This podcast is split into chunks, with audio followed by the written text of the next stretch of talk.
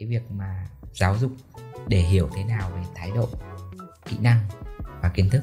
Hết sức quan trọng đối với các cái môi trường học tập. Sáng tạo là gì? Là cái việc mà chúng ta đem lại một cái sự mới về một giải pháp cho khách hàng. Không phải là cái mà các bạn đi khen một cái sản phẩm của các bạn đẹp. Vâng. rồi các bạn lôi ra cái quan điểm là em được training như thế em được dạy các thầy cô dạy đấy không phải. Mình bảo là gì? Cái đấy nó chỉ là một phần cái quan trọng là làm sao để thuyết phục người ta trả tiền để mua cái sản phẩm của bạn?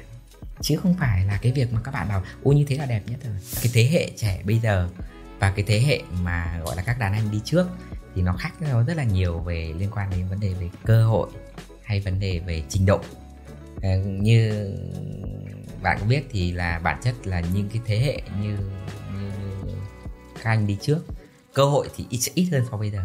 Nhưng thật ra cái thách thức thì sẽ không nhiều như như cái thế hệ bây giờ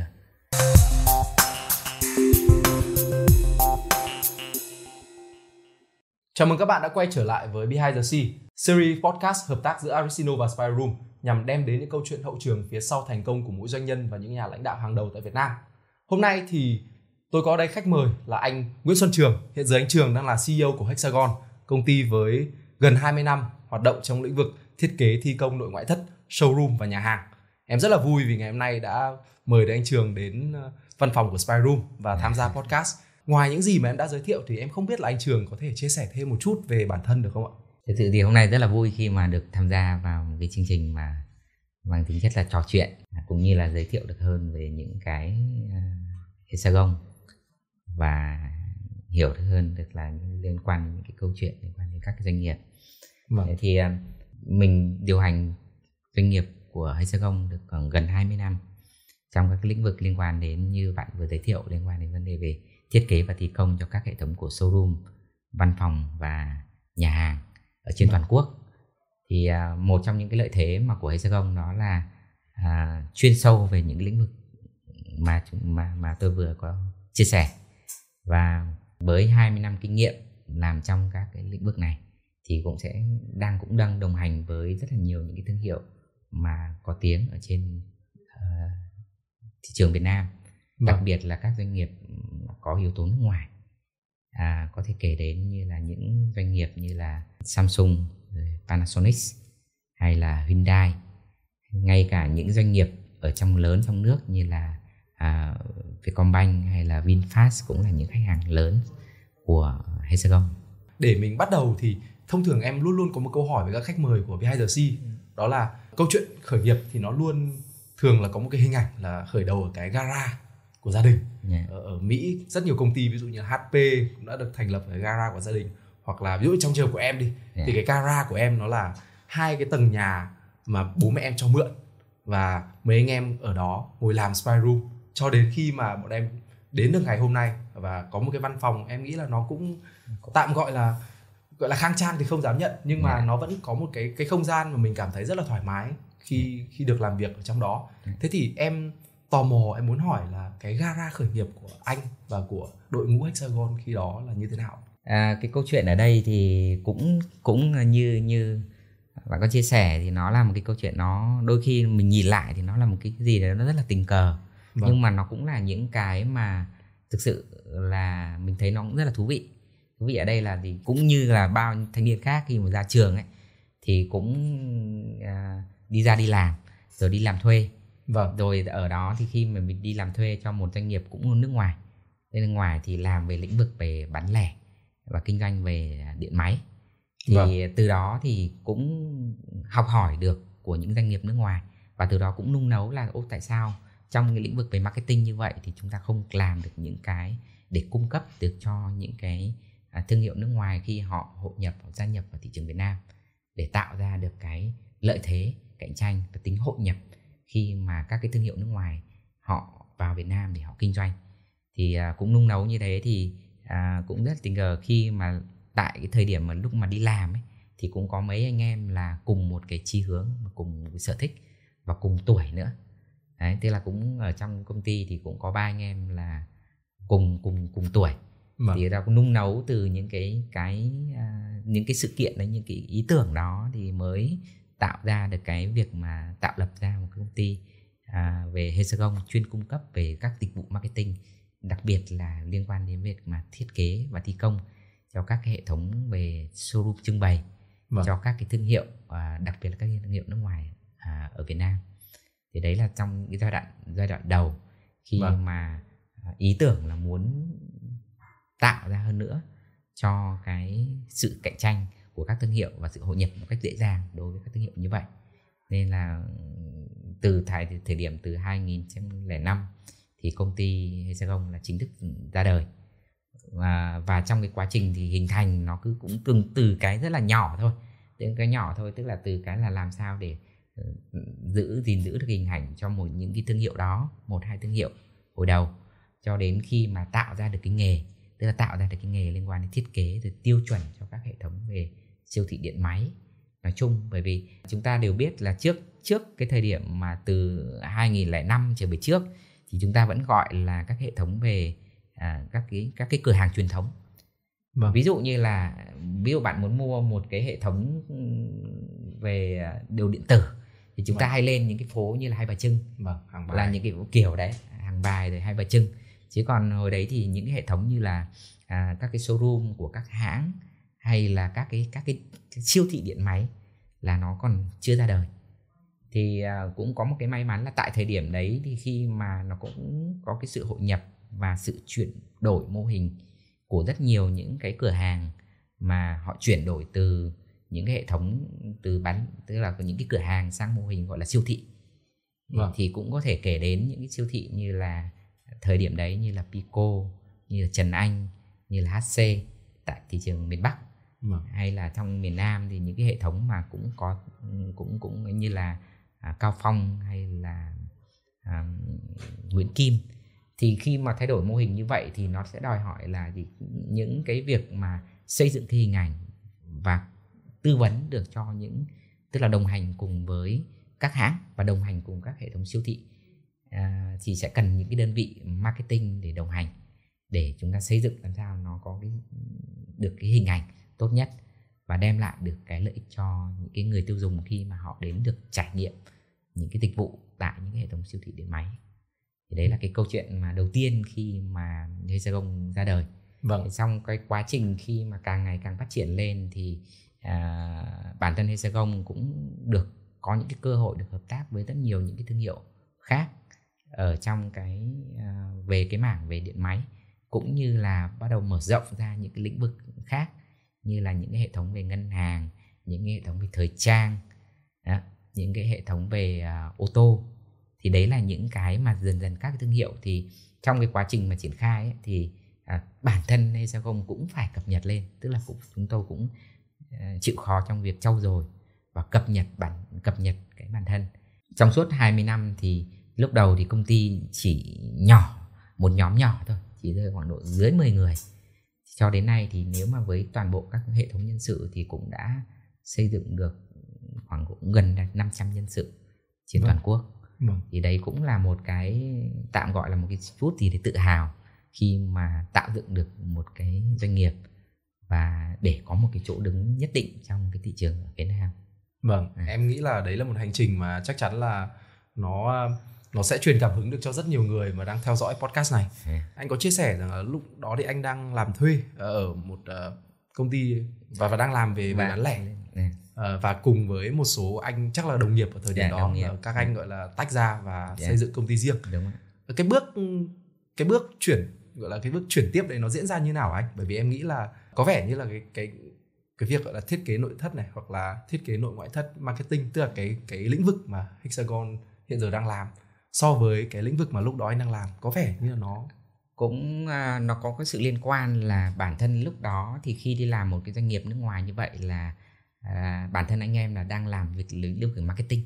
Vâng. Tức là toàn bộ lúc đó là là mấy anh em đang làm việc cùng về một lĩnh vực về marketing gồm có cả ATL và PTL khi mà làm cho uh, đơn vị doanh nghiệp đó. Vâng. thì với cái kiến thức đó và với những cái đam mê mà về về nghề rồi đam mê đấy thì chúng tôi có phát triển tức là có đồng hành và lúc ấy chúng tôi tách ra và bắt đầu phát triển ra một cái lĩnh vực gọi là cung cấp dịch vụ marketing cho những đơn cho những cái thương hiệu nước ngoài như vậy ở tại thị trường Việt Nam đấy, vâng. đấy đây là cái mà nó cũng có cái sự kết nối khi mà à, về về nghề là các anh em là đang làm việc trong cái lĩnh vực marketing và rất là nung nấu trong cái việc mà tại sao chúng ta không chuyên nghiệp hóa các dịch vụ marketing tại thị trường Việt Nam? Tại để tạo ra được một cái lợi thế cạnh tranh cho các doanh nghiệp không chỉ các doanh nghiệp nước ngoài vào Việt Nam mà bản thân những doanh nghiệp ở trong nước. Lúc đó chúng ta khi mà phát triển lên thì họ cũng rất là cần những đơn vị uh, marketing chuyên nghiệp để đồng hành cùng. Vâng. Đấy. như vậy thì cái bước khởi đầu đấy em nghĩ là nó cũng uh, nó có ngay lập tức suôn sẻ không anh? Hay là nó có chắc trở mình nghĩ là nó cũng có những cái xuân sẻ nhất định và vâng. có những cái, cái chắc trở ở đây. Xuân sẻ là gì? Tức là tại một cái những cái năm đầu đầu những năm 2000 thì cái việc mà các cái thương hiệu ở nước ngoài đặc biệt các thương hiệu bán lẻ ở nước ngoài thâm nhập vào Việt Nam khá nhiều. Vâng. thâm nhập Việt Nam cực kỳ nhiều. Thì đấy là một cái cơ hội cơ hội rất lớn đối với cái thị trường Việt Nam. À, bởi vì trước đây thì chúng ta sẽ hiểu là gì à, toàn thân việc à, kinh doanh ở Việt Nam thì nó là những kinh doanh về truyền thống đúng không và kinh doanh vâng. truyền thống thì cái việc mà khi mà có sự hội nhập của các doanh nghiệp nước ngoài vào thì nó sẽ tạo ra được một cái sự lợi thế cạnh tranh à, và tạo ra một cái thị trường của nó đa dạng hơn vâng. à, cho cho cho thị trường Việt Nam à, cái một cái nhục như một trong những cái lợi thế đó là cái việc mà tại những thời điểm đó thì doanh nghiệp của như Hexagon là những doanh nghiệp mà làm việc với các thương hiệu nước ngoài nên rất hiểu được các cái tiêu chuẩn của các cái thương hiệu nước ngoài họ cần là gì. Thứ hai là cái khả năng về về giao tiếp. Về giao tiếp nó cũng à. tức là nó cũng rất là thuận lợi tại những thời điểm như vậy. Thì nó sẽ tạo ra những cái lợi thế khi mà à, chúng tôi gia nhập vào những cái thị trường về marketing như vậy. Còn nó chắc trở thì thật ra thì mỗi mỗi một doanh nghiệp nào khi chúng ta khởi nghiệp thì chúng ta cũng sẽ gặp những chắc trở chắc trở liên quan đến vấn đề về tài chính chắc trở liên quan đến vấn đề về kể cả lúc mà phát triển có những giai đoạn phát triển nóng lên thì vấn đề nhân sự đáp ứng được như thế nào hay là quy trình để phát triển nó lên như thế nào để nó tạo ra được một sự phát triển bền vững thì đấy là có những cái mà trong từng lúc giai đoạn thì nó có những cái chắc trở nhất định để vâng. chúng ta phải vượt qua được những cái trở như vậy vâng. thì mình nghĩ là bản thân khi mà tại những cái giai đoạn giai đoạn đấy khi chúng ta vượt qua được rồi thì chúng ta sẽ thấy là gì? À hoàn toàn những cái chắc trở đó là chúng ta khi chúng ta vượt qua được thì nó lại trở thành những cái cơ hội cho chính chúng ta. Bởi vì trong lúc đó là chúng ta trưởng thành lên ở vâng. một cái mức nó khác. Vâng. À. em nghĩ là đó là những cái ngày đầu tiên khi mình à, phát triển hexagon. Ừ. và cho đến ngày hôm nay thì khi mà mình đã có ví dụ như anh nói là hành trình từ dưới 10 người cho đến bây giờ hành trình là gần 500 người. Em nghĩ đó là một hành trình thực sự là nó nó sẽ có rất là nhiều những cái ngã rẽ rất là nhiều bước ngoặt yeah. vậy thì trong suốt cái hành trình đấy thì cái khát vọng của bọn anh với uh, Hexagon nó là gì ạ và anh có hiện giờ cái khát vọng đó có đang tiếp tục được thể hiện và truyền tải qua doanh nghiệp của mình không mình nghĩ là khát vọng thì bất cứ một doanh nghiệp nào mà giữ đến cái thời điểm này vâng. thì mình phải luôn luôn gìn giữ cái khát vọng đó bởi bản chất là là không phải chỉ riêng một nhóm nhất định mà khi mà chúng ta đã phát triển đến tận 20 năm.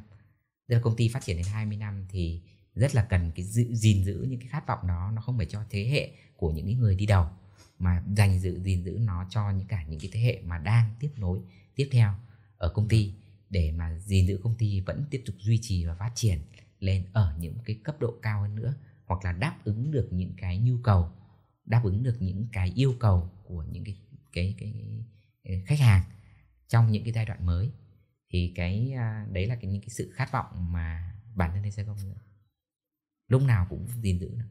Vâng. Em thấy là những cái lĩnh vực của Hexagon là những lĩnh vực mà cần rất nhiều sự sáng tạo. Yeah. Em em có cảm giác đó là ví dụ như thiết kế, thi công hay là marketing, ừ. đó là những lĩnh vực mà cần rất nhiều sự sáng tạo. Yeah. Tuy nhiên thì uh, như doanh nghiệp của mình đã tồn tại được 20 năm, em nghĩ ừ. là sự sáng tạo uh, trong vòng 20 năm nó chắc chắn sẽ là một cái thứ mà mình sẽ phải duy trì.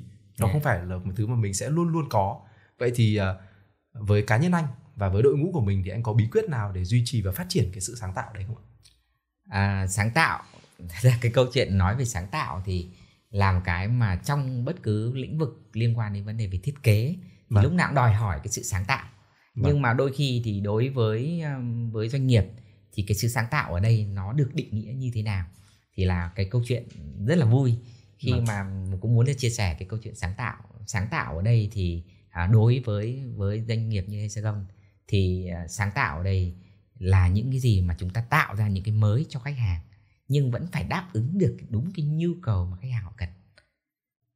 Đấy đấy là cái sự khác biệt. Tức là cái sự sáng tạo đây không phải là tôi thấy nó đẹp hay tôi thấy nó sáng tạo mà phải là cái cảm nhận của khách hàng họ cảm nhận được cái sự sáng tạo đấy. Thì vâng. uh, qua một cái cái ví dụ như là khi mà uh, chúng tôi đưa ra những cái đề xuất đúng không chúng tôi đưa ra những cái phương án những cái giải pháp cho khách hàng. Và ở đó khách hàng được ứng dụng và được triển khai và họ thành công trong những cái lĩnh vực đâu đó ở trong cái lĩnh vực mà về kinh doanh của họ. Thì có nghĩa là gì? Đối với đối với chúng tôi thì đó là một cái sự sáng tạo mà chúng tôi đã đem lại được cho khách hàng. Đấy, thì có những cái mà định nghĩa như vậy để tạo ra được là cái sự sáng tạo ở đây là nó không nghỉ tức là những cái việc chúng ta đem lại được những cái giải pháp những cái phương án cho khách hàng để vâng. khách hàng họ có một cái sự uh, phát triển bền vững hơn hay là sự phát triển đổi mới hơn trong cái cách thức mà các doanh nghiệp các khách hàng của Hexagon đa phần là khách hàng B2B tức các các doanh nghiệp do vậy cái cái cái việc mà khi mà đồng hành cùng các doanh nghiệp như vậy mà họ cũng đang phát triển và họ cũng đang sử dụng những dịch vụ của Hexagon thì đối với mình quan điểm của mình thì đấy cũng là một cái sự sáng tạo mà bản thân những nhân viên của Hexagon hay là cấp lãnh đạo của Hexagon lúc nào cũng muốn theo đuổi và làm sao chúng ta cung cấp những giải pháp tốt nhất cho cho khách hàng. Vâng, nhưng mà rõ ràng là khi đó thì uh, giống giống như anh chia sẻ ừ. thì mình sẽ sáng tạo ở đây là mình sẽ làm sao để phục vụ khách hàng tốt nhất và tạo ra được những thứ mà là thỏa mãn cái nhu cầu kinh doanh của khách hàng nhất. Đúng.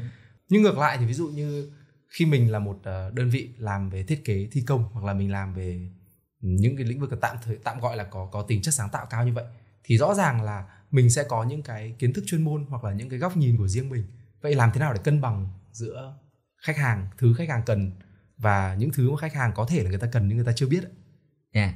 chia sẻ thế này, tức là cái câu chuyện mà nó có có những cái lợi thế khi mà chúng ta, doanh nghiệp hay gia ấy, được tiếp cận với những cái doanh nghiệp, những khách hàng đầu tiên là những khách hàng nước ngoài vâng. tức là chúng ta phải thực sự là học hỏi từ họ. Học hỏi từ những cái doanh nghiệp như vậy. Bởi vì không phải ngẫu nhiên mà họ là những doanh nghiệp global tức là doanh nghiệp toàn cầu. Vâng. họ đã thành công ở rất nhiều nước rồi chứ không phải chỉ Việt Nam. Vậy họ có những cái tiêu chuẩn. Họ có những cái góc nhìn mà từ đó chúng ta nhìn nhận. Cái góc nhìn đây không phải là là, là chúng ta thấy họ chưa được hay là những gì ở cái góc nhìn đấy là chúng ta chưa thấy được nó thích ứng với thị trường Việt Nam. Cái quan trọng nhất là gì? Khi chúng ta nhìn thấy được cái việc, tức là chúng ta học hỏi được ở những cái khía cạnh mà họ nhìn nhận, họ giải quyết một vấn đề mà họ nhìn nhận một vấn đề.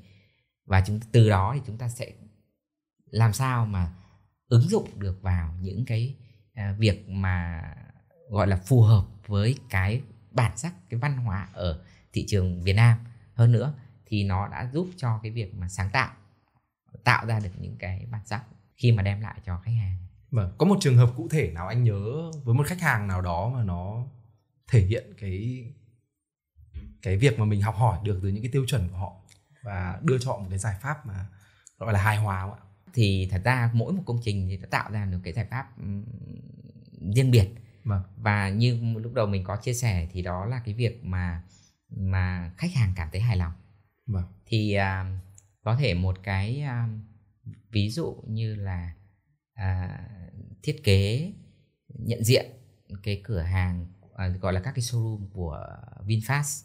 Vâng. À, thì trước đây cách đây khoảng độ 2 khoảng độ 3 năm 3 năm khi đó thì VinFast cũng rất là muốn là phát triển những cái sang một cái bộ nhận diện mới mà phù hợp hơn với cái cái cái cái concept của họ khi vươn tới toàn cầu hay là vươn tới những dòng xe điện những dòng xe của tương lai nhiều hơn vâng. thì lúc đó thì Hexagon cũng rất là à, đồng hành cùng với những thương hiệu về của Vin để trong cái việc mà xây dựng và thiết kế theo những cái ngôn ngữ để nó phù hợp với cái sự phát triển của à, thương hiệu VinFast à, thì đấy cũng là một trong những cái thành công khi mà cái cái cái cái nhận diện đó đã được ứng dụng vào ra thực tế à, ở các cái cửa hàng hay là các cái showroom tại thị trường ở Việt Nam cũng như là một số các cái thị trường ở nước ngoài.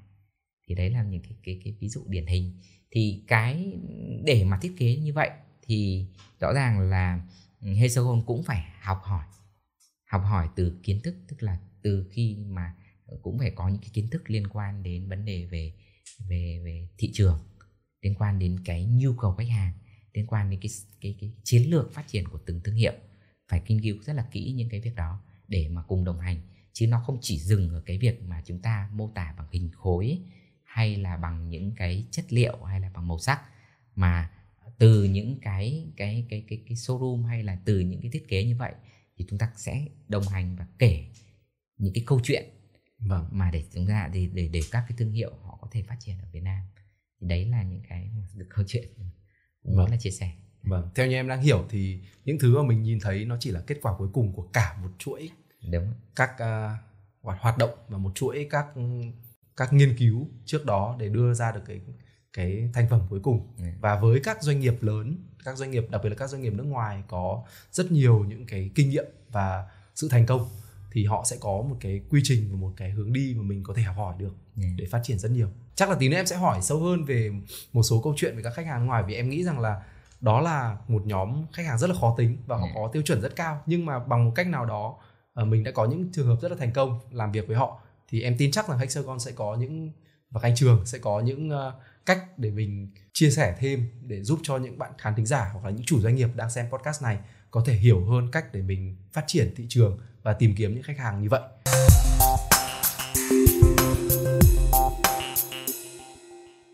Với một cái hướng đi như vậy thì Hexagon chắc là có một đội ngũ sẽ rất là cần sự sáng tạo đúng không anh? Yeah. Vâng.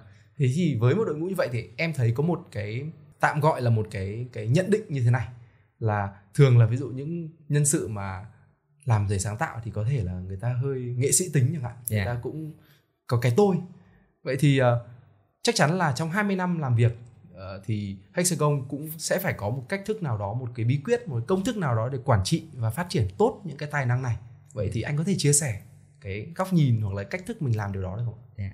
cái câu chuyện này thì nó là một vận hành của cả một doanh nghiệp không phải chỉ có đội nghĩ đội ngũ à, về mặt thiết kế vâng. à, sáng tạo là là những gì tôi vẫn hay truyền đạt cho với tất cả các bạn ấy. Sáng vâng. tạo là gì? Là cái sự mà chúng ta đem lại một cái sự mới về vâng. giải pháp về một giải pháp cho khách hàng và khách hàng cảm thấy hài lòng thì đó là cái sự sáng tạo.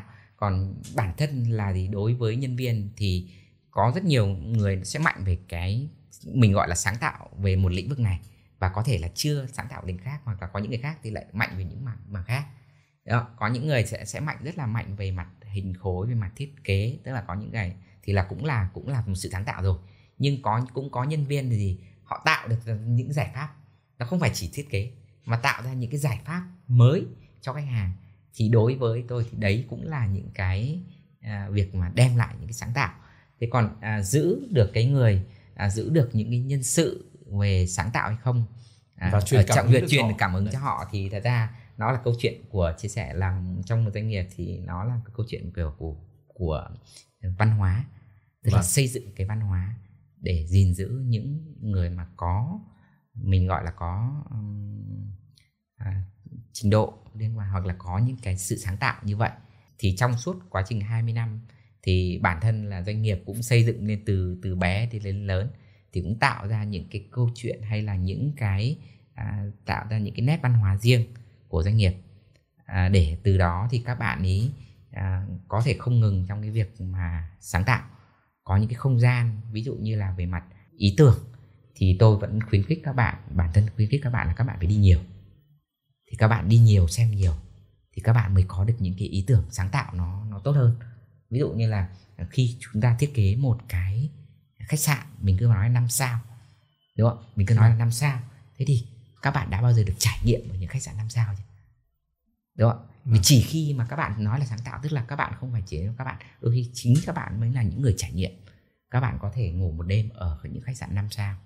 Các bạn có thể đi ngắm ở những khách sạn đấy các bạn có thể trải nghiệm những cái món ăn ở những khách sạn năm sao. Thì các bạn mới phục vụ được cho những cái khách hàng là để chúng ta thiết kế cho một cái khách sạn năm sao. Thì đấy vâng. là một cái trải nghiệm hay à, cái câu chuyện ở văn phòng cũng vậy. Chúng ta uh, thì thì Hexagon cũng có những cái không gian riêng liên quan đến cái việc mà để các bạn đi sáng tạo. Vâng. hay là các bạn đi nghiên cứu về những cái vật liệu để ứng dụng trong cái việc mà thiết kế. Thì cũng có những cái không gian như thế để cho các bạn ý à, thực sự là trải nghiệm và các bạn ấy thực sự là các bạn thực hành được cái tính thực tế. Còn à, ngoài ra thì à, bất cứ một cái doanh nghiệp nào cũng vậy thôi bản thân muốn gìn giữ thì nó cũng ngoài những cái vấn đề về văn hóa tức là chúng ta tạo ra văn hóa thì đó là những cái giá trị mà chúng ta giữ à, bằng những cái tôn sự tôn vinh hay là phải đánh giá đúng những cái giá trị mà họ thực sự họ đem lại. À, các bạn biết là gì? Ví dụ như là để gìn giữ đấy thì uh, chúng ta sẽ có những cái việc đánh giá bởi vì trong một hệ thống công ty cũng vậy thôi thì cũng có những vị trí liên quan đến vấn đề về quản lý nhưng có những cái vị trí thì chúng tôi đánh giá trong cấp bậc của công ty nó là nó là chuyên viên chuyên gia rồi một cái hàm nữa là hàm à, tư vấn. Ở trong công ty cũng vậy thì khi các bạn thì cũng có những cái mục đích các bạn cũng muốn là nâng cao lên ở những cái cái gọi là cấp độ ở trong công ty thì các bạn cũng sẽ có những cái hào hứng à, nhất định để các bạn ý phấn đấu.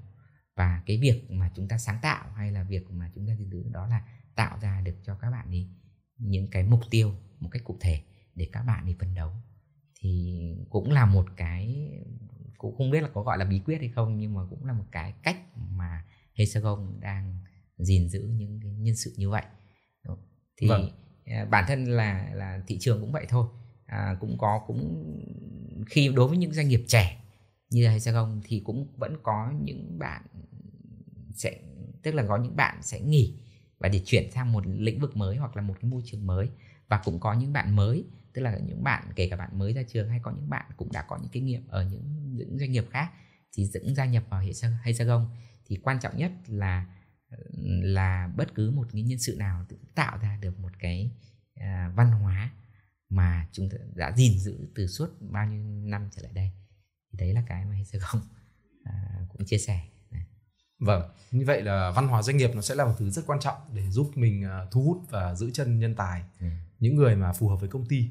Yeah. Uh, nhưng mà hôm hôm vừa rồi thì em có cũng quay một số podcast behind the scene, mm. uh, thì khách mời là anh Nguyễn Thành Nam. Mm. Uh, thì anh anh Nguyễn Thành Nam có bảo rằng là văn hóa doanh nghiệp thì bản chất là văn hóa của người đứng đầu, tức là ông là người như thế nào thì doanh nghiệp của ông sẽ là người như vậy. Vậy thì em tò mò thắc mắc là trong câu chuyện của anh uh, của anh Trường anh và anh có chia sẻ là anh và ba anh nữa cũng cùng tuổi yeah. là sinh năm 1979 yeah. ba anh là cùng khởi nghiệp và cùng xây dựng Hexagon yeah. vậy thì cái cái văn hóa doanh nghiệp mà các anh xây dựng hoặc là cái hành trình của các anh cách các anh quản trị một doanh nghiệp được 20 năm như vậy nó như thế nào và nó có thay đổi thế nào trong suốt cái hành trình 20 năm đấy không? Khi mà doanh nghiệp càng càng phát triển lên thì tất nhiên là bản chất là chúng ta bản thân mô hình về quản trị hay là mô hình kinh doanh chúng ta cũng có những cái sự cập nhật những thay đổi vâng. thì trong cái quá trình đấy thì à, à, bản thân mỗi một người bản thân những cái người lãnh lãnh lãnh lãnh đạo ấy, cũng có những cái sự cập nhật và cái sự thay đổi để làm sao mà thích ứng nhất phù hợp nhất với từng giai đoạn phát triển. Vâng. thì à, như doanh nghiệp Hexagon thì à, bản thân là tiền thân là có uh, ba anh em để để cùng điều hành và cùng phát triển đấy. Thì à, Hexagon cũng chia các cái lĩnh vực để làm sao chúng chuyên môn hóa. Chuyên môn hóa thì có anh thì sẽ mạnh về vấn đề về liên quan đến thiết, thiết kế về sản xuất và quản trị làm sao để tối ưu được vấn đề về thiết kế và sản xuất. Thì uh, có anh thì sẽ mạnh về vấn đề về tài chính. Đó. thì có anh sẽ mạnh về vấn đề về quản trị. Thì khi mà bất cứ làm thì để mà tránh được những cái xung đột là không phải là không không phải là không danh trong doanh nghiệp là không phải cũng có xung đột. Mà bất cứ doanh nghiệp nào thôi thì bản thân xung đột là chúng ta có. Nhưng cái cách chúng ta cùng nhìn nhận một vấn đề cách để chúng ta cùng xử lý những cái xung đột như vậy thì là cái cách mà chúng tôi chia ra những cái lĩnh vực chuyên môn. Và từ đó thì à, cùng nhau để tìm những cái giải pháp chung là cái mà ờ, cho đến thời điểm này sau gần 20 năm mà chúng ta à, chúng tôi thực hiện à, điều hành một doanh nghiệp thì mới thấy là thì à, chúng ta gìn tại sao mà chúng ta vẫn tồn tại đến nay? Đó là những cái giá trị mà chúng ta phải tôn trọng nó gìn giữ. Đó là thứ nhất là cái việc mà chúng bản thân giữa các thành viên trong hội đồng quản trị hay là với trong các bộ máy của công ty đó là cái sự tôn trọng lẫn nhau trong một cái à, hệ thống. À, bởi vì nếu mà không có một cái sự tôn trọng nhất định thì chúng ta sẽ không có những cái một cái hướng đi chung hướng đi chung. Thế còn à, khi đã mạnh tức là ai đang thi đứng mạnh về một cái lĩnh vực nào đó bản thân cái người lãnh đạo đó sẽ là những người mà đưa ra những quyết định cuối cùng để làm sao mà gì. Nhưng vẫn tham vấn những cái ý kiến của những người xung quanh những cái cái à, thành viên khác ở trong hội đồng quản trị để làm sao tạo ra được một cái hướng đi nó có sự đồng nhất. Nhưng mà đã có bao giờ tức là cái người nắm cái vai trò đấy là người đưa ra quyết định? À, nhưng mà quyết định đấy thì em nghĩ là ai cũng sẽ mắc sai lầm tức là. Dạ. giống như công ty của em cũng vậy thôi ạ em dạ. cũng sẽ có những gọi là bọn em cũng sẽ chia thành các mảng hoặc là bọn em cũng sẽ chia thành các cái vị trí kiểu như vậy nhưng mà trên thực tế thì uh, rõ ràng mình chẳng hạn như mình là người đưa ra quyết định trong lĩnh vực A nhưng mà quyết định của mình nó sẽ có những lúc sai mặc dù là ừ, theo tham vấn của những người khác ừ. thì có lẽ là đi theo tham vấn đấy lại đúng yeah. Dạ. và vì văn hóa của doanh nghiệp ví dụ văn hóa công ty của em thì vẫn sẽ nghe theo cái quyết định cuối cùng là quyết định của người chắc là cũng sẽ khá là giống hết Hexagon yeah. Dạ. tức là sẽ nghe ví dụ nghe theo quyết định của em. Nhưng mà khi sai thì tất cả sẽ cùng ngồi lại để tìm ra phương pháp để giải quyết. Tại vì trong trường hợp của Hexagon thì có một cái khi mà điều đó xảy ra em nghĩ là nó sẽ xảy ra rất nhiều. Nó sẽ thì thì uh, các anh xử lý chuyện đó như nào ạ? Cái câu chuyện mà mà khi mà khởi hành lúc mà lúc khởi nghiệp thì cái câu chuyện đấy nó sẽ xảy ra rất là nhiều. Vâng. và trong cái quá trình mà vận hành khi mà tăng trưởng đặc biệt là những lúc mà tăng trưởng nóng tăng vâng. trưởng lên à, nóng lên thì nó sẽ xảy ra những cái câu chuyện mà gọi là cái cái, cái hướng đi có những hướng đi nó không đúng vâng. thì trong cái quá trình mà làm điều hành một cái doanh nghiệp mà nó đến gần 500 nhân sự như, như vậy thì một trong những cái việc mà không thể thiếu đó là cái việc mà quản lý điều hành tức là vậy vậy thì chúng ta quản lý điều hành ở đây nó không phải là cái ý kiến của một cái cá nhân chúng ta đưa ra một quyết định nó chỉ là thống nhất về mặt chiến lược về mặt định hướng vâng. thế còn để mà thực hiện được một cái chiến lược và kinh doanh hay là một chiến lược uh, đó đi vào thực tế thì chúng ta sẽ phải bao giờ chúng ta phải có cái việc xây dựng các kế hoạch và vâng. triển khai các cái hệ thống đấy ra được các chỉ tiêu vâng. đối với từng từng khối từng nhóm từng cá nhân và từ đó thì cũng có những cái hệ thống xây dựng những cái hệ thống để mà chúng ta theo dõi nó có những cái bởi vì bản thân khi chúng ta đặt đặt mục tiêu thì chúng ta cũng không thể nào chắc chắn trăm phần trăm là chúng ta đạt được mục tiêu đó. Nhưng chúng ta đang hướng về mục tiêu đó. Vậy làm sao để sử dụng các các nguồn lực nó phù hợp?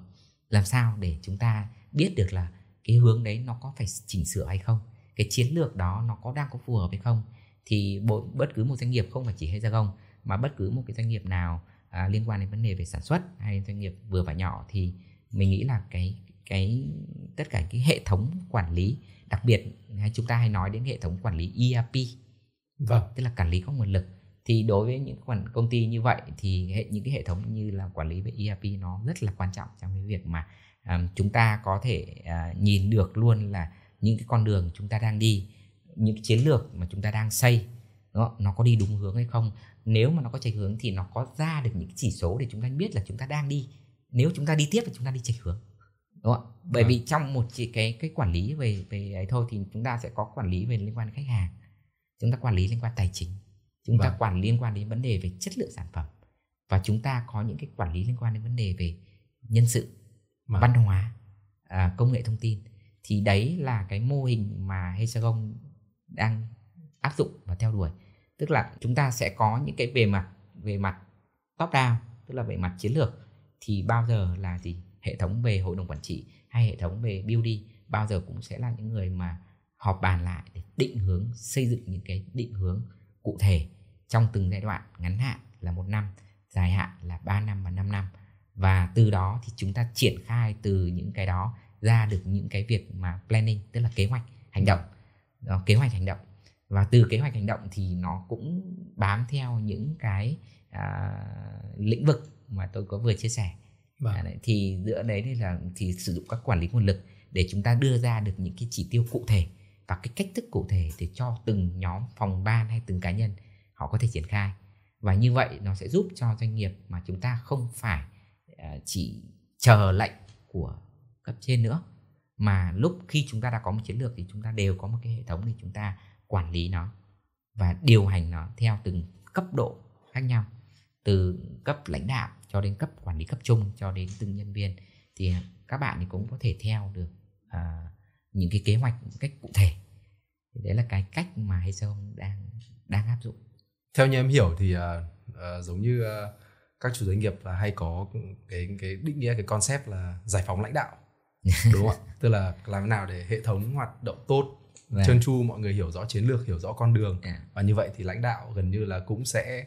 càng ngày cái cái mức độ gọi là phải sâu sát 100% yeah. nó sẽ giảm đi và ngược lại thì lúc đó lại có thời gian để tư duy những cái bài toán rộng hơn và vạch ra những cái lộ trình xa hơn. Đúng. À, đấy chính là con đường mà hexagon cũng đang đang đi đúng không ạ? Đúng ạ con đường đang đi bởi vì à, khi mà chúng ta mới khởi nghiệp hoặc là quy mô chúng ta đang nhỏ vâng. thì thật ra là số lượng khách hàng cũng ít nhân vâng. sự lượng nhân sự cũng ít. Rồi mọi các cái dự án tạm gọi ít thì chúng ta có thể nhớ được trong đầu vâng. Và lúc ấy cái hệ thống trong công ty thì nó cũng chưa có nhiều tầng tầng lớp. Thì vậy thì khi chúng ta triển khai cái việc đấy rất, rất dễ. Nhưng mà à, càng ngày khi càng phát triển lên thì rõ ràng là chúng ta cũng chỉ có gần đấy thời gian đi làm thôi đúng không? Ừ. Chúng ta không thể nhớ được hết tất cả những cái uh, dự án đấy rồi. Chúng ta không thể nào xử lý được hết tất cả các tình huống đấy. Chúng ta cũng không thể nào dành hết các thời gian chỉ để chi training cho nhân viên rồi đi xử lý các sự vụ được như vậy thì tư duy của các người quản lý ở đây là gì? Cố gắng là xây dựng các hệ thống để làm sao chúng ta quản trị được vấn đề liên quan đến uh, khách hàng liên quan đến vấn đề tài chính liên quan đến vấn đề về nhân sự vâng. đó, hay là vấn đề về chất lượng sản phẩm. Thì những cái đó là là khi chúng ta xây dựng hệ thống thì chúng ta giúp cho tất cả các đội sẽ biết cách để chạy như thế nào. Nó cho nó nó chuẩn theo đúng cái chiến lược mà hay là đúng cái mục tiêu mà chúng ta đã đề ra vâng. trong trong giai đoạn ngắn hạn hay giai đoạn dài hạn. Vâng. Đấy. vừa nãy anh có chia sẻ về câu chuyện là đã có giai đoạn ờ, tức là thường là mình sẽ gặp rất nhiều vấn đề đặc biệt là trong giai đoạn mình tăng trưởng nóng. Em cũng khá chia sẻ cái điều đó vì trong ờ, cái trải nghiệm của bọn em cũng vậy.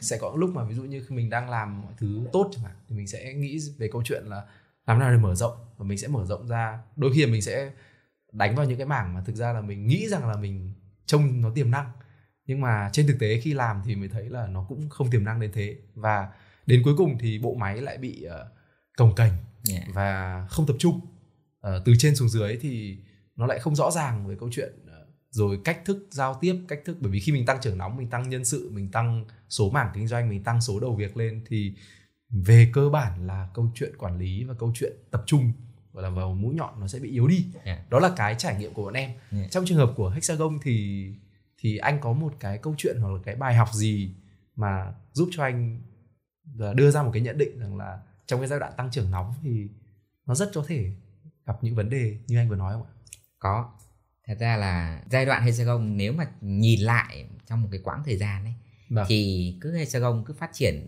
nóng trong một năm nào đó thì sẽ khoảng độ 2 3 năm tiếp theo thì nó đâu đó nó cũng sẽ ở mức gọi là tương tự ở từng ở cái nấc thang nào. Vâng. Xong khoảng 2 3 năm thì lại lên một cái mức mới. Tức là sau khoảng độ cơ quãng khoảng độ 3 năm thì chúng ta lại set up tức là tạo gọi là tạo ra từng cái nấc vâng. trong cái việc mà mà điều hành thì cái đấy thì ngoài cái việc mà yếu tố từ những cái cơ hội của sự phát triển của thị trường vâng tức là bản thân là để mà tăng trưởng như thế thì nó cũng có ngoài cái việc mà à, nó có những cái cơ hội từ bên ngoài đúng không như là thị trường phát triển lên đúng không thì rồi những cái thách thức mà chúng ta cũng đã hạn chế được những cái thách thức thì chúng ta sẽ tận dụng những cái sức mạnh để chúng ta tạo ra được cái việc mà à, tận dụng những cơ hội để tạo những cái nấc thang.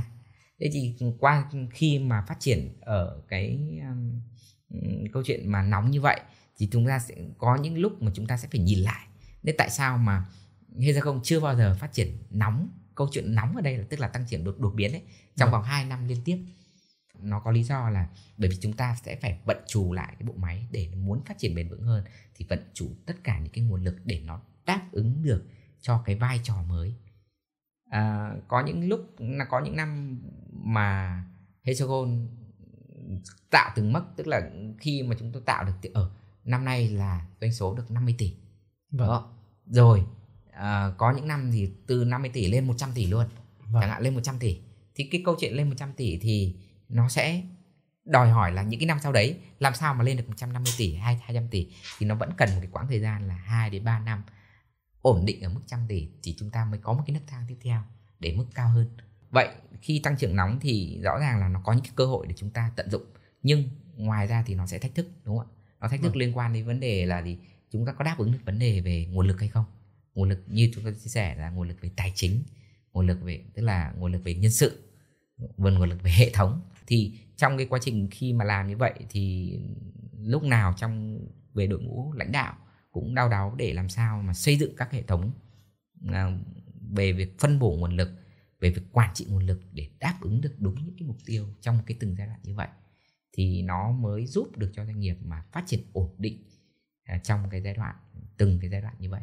Vâng nhưng mà có bao giờ anh gặp phải trường hợp là khi mình đang tăng trưởng thì mình nhìn thấy, ồ, cơ hội nhiều quá tôi sợ nếu tôi chậm lại thì lại mất cơ hội. Có bao giờ anh có cảm giác đấy không hay là làm thế nào để mình vượt qua được cái đó để mình cứ lên rồi mình lại điều chỉnh rồi mình sẽ hướng đến một mốc cao hơn? Nếu mà nói điều chỉnh bởi vì chính vì vậy thì cái việc mà quản trị tức là quản trị các cái nguồn lực ấy vâng. chúng ta phải có những cái hệ thống.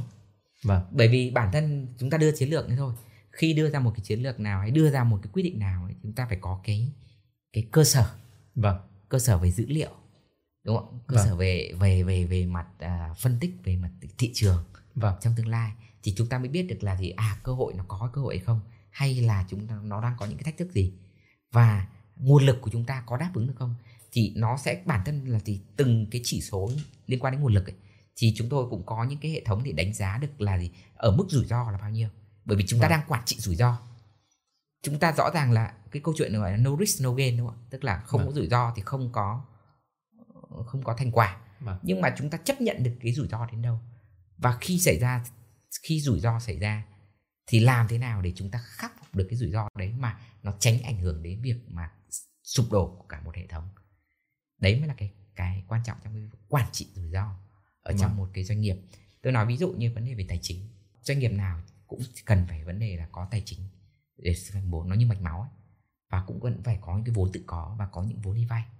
Vậy vay bao nhiêu là đủ chỉ số vay bao nhiêu trên vốn chủ sở hữu là là mức an toàn. Quá như thế này thì tôi có chấp nhận được cái việc đấy hay không? Quá nữa thì thì sao? Thì tất cả những cái đấy thì trong cái hệ thống ERP của công ty chỉ có những cái liên quan đến vấn đề quản trị những cái hệ thống đấy để làm sao giúp cho cái người lãnh đạo họ đưa được ra những cái quyết định một cách đúng đắn nhất một cách hợp lý nhất trong từng giai đoạn à, cụ thể. Vâng. thì nó sẽ giúp được cho doanh nghiệp phát triển một cách bền vững hơn. Vâng em nghĩ là chắc chắn là đấy là những cái bài học hoặc là cái cách thức tiếp cận rất là rất là hữu ích mà dành cho tất cả các chủ doanh nghiệp đang theo dõi podcast này.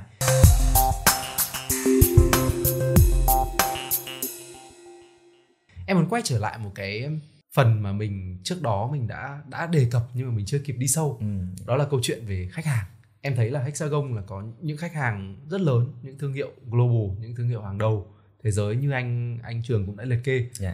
uh, và chia sẻ thì uh, em rất là tò mò là với những khách hàng tạm gọi là rất là khó tính và tiêu chuẩn rất là cao này thì công ty mình làm thế nào để có thể tiếp cận và thuyết phục họ và đồng thời là giữ họ trở thành một đối tác lâu dài đầu tiên thì đối với các doanh nghiệp thì bản chất là cái đầu tiên là phải nói về cái tư tưởng tư tưởng ở đây là gì à, khi mà xây dựng cái tư tưởng của liên quan đến ban lãnh đạo hay liên quan đến tất cả các các hệ thống nhân viên của Hexagon ấy, thì cái tư tưởng là thì tạo ra được một cái nghề để phát triển bền vững. Tức là Hexagon lúc nào cũng coi tất cả các khách hàng là đối tác chiến lược. Đối tác chiến lược để chúng ta song hành chứ không phải là câu chuyện là chúng ta chỉ làm một dự án hay hai dự án. Đúng, vâng. câu chuyện nó không phải vấn đề về lợi nhuận mà câu chuyện là làm sao để chúng ta có thể song hành được với với những cái đối tác chiến lược là những khách hàng? Và khách hàng họ coi mình là đối tác chiến lược của họ. Thì trong cái quá trình mà phát triển, hay trong quá trình mà gọi là hợp tác như vậy, thì nó sẽ có có những giai đoạn mà bản thân khách hàng cũng khó khăn.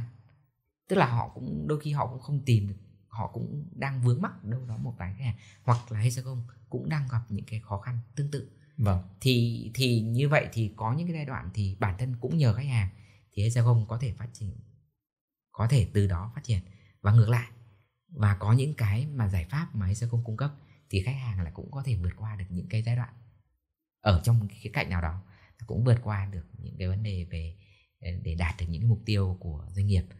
Như vậy thì cái về mặt tư tưởng là bất cứ một cái dự án nào thì Hexagon luôn coi khách hàng là đối tác chiến lược và khách hàng cũng đang coi Hexagon là đối tác chiến lược để mà phát triển đồng hành cùng nhau trong một quãng đường dài chứ không phải là quãng đường ngắn hay là chỉ đơn giản là vấn đề về lợi nhuận à, hay là một cái dự án nào đó thì cũng cũng không phải đấy thì vâng. đấy là cái mà Hexagon đang đang triển khai vâng như vậy thì cái câu chuyện ở đây là mình sẽ phải có một cách tiếp cận đúng đắn yeah. một cái tư tưởng à, tiếp cận với tất cả khách hàng bằng một cái tâm thế giống như mình đang muốn xây dựng một cái uh, hợp tác chiến lược và có giá trị lâu dài. Đúng. Tuy nhiên thì uh, trên thực tế thì đó là đó là về mặt tư tưởng, em nghĩ về mặt tư tưởng nhưng mà rõ ràng là về mặt thực thi đi thì làm thế nào để cho khách hàng người ta hiểu được rằng là à đây là một doanh nghiệp muốn hợp tác với tôi theo hình thức lâu dài chiến lược chứ họ không hiểu lầm rằng à ông này đến đây là để bán cho tôi cái hàng này ừ. xong là xong việc là thôi thì với trường hợp của Hexagon thì anh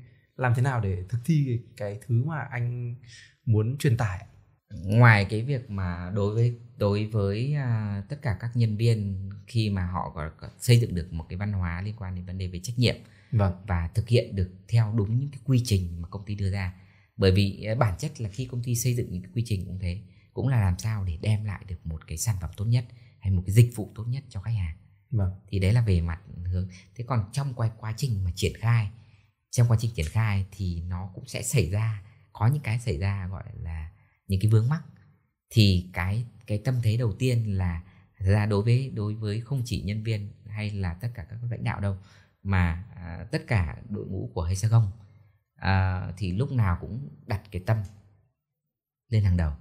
Tâm ở đây là gì? Không phải là đơn giản chúng ta chỉ cung cấp một cái sản phẩm một dịch vụ mà chúng ta phải cung cấp một cái giải pháp. Giải pháp là gì? Nó tối ưu.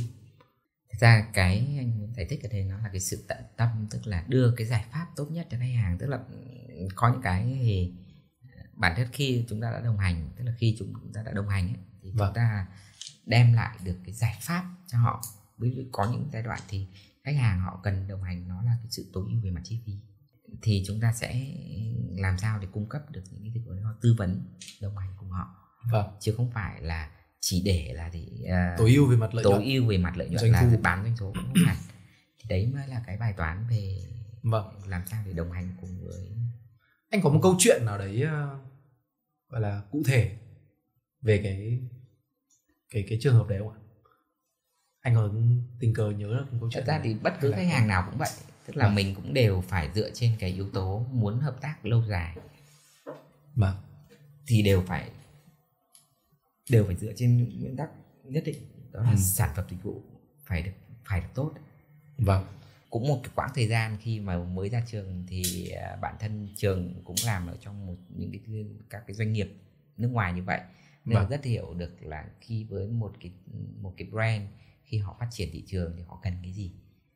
Và khi mà đứng về khía cạnh của một khía cạnh là mình lại cung cấp cái giải pháp về về marketing thì vâng. mình cũng sẽ thấu hiểu được quan trọng nhất là cái thấu hiểu được là vâng. một cái thương hiệu thì họ sẽ cần cái gì họ cần sự đồng hành gì từ một cái tạm gọi là agency, agency. về về marketing để làm sao mà có hai bên có thể đi được đồng hành trên con đường dài đấy là cái thực sự là tạo ra được cái vị thế mà sẽ không thì kể cả đến bây giờ thôi thì với một cái khối lượng doanh số cũng không nhỏ nhưng mà thật ra cái khối lượng khách hàng thì mà gắn bó với Hexagon trong suốt 20 năm qua thì cũng rất nhiều khách hàng họ sẽ gắn bó cho đến bây giờ vẫn gắn bó từ thời những thời điểm đầu cho đến vâng. bây giờ họ vẫn gắn bó với với Hexagon thì đây cũng là một cái thành quả mà thực sự là Hexagon cảm thấy tự hào khi mà đồng hành cùng với họ vâng.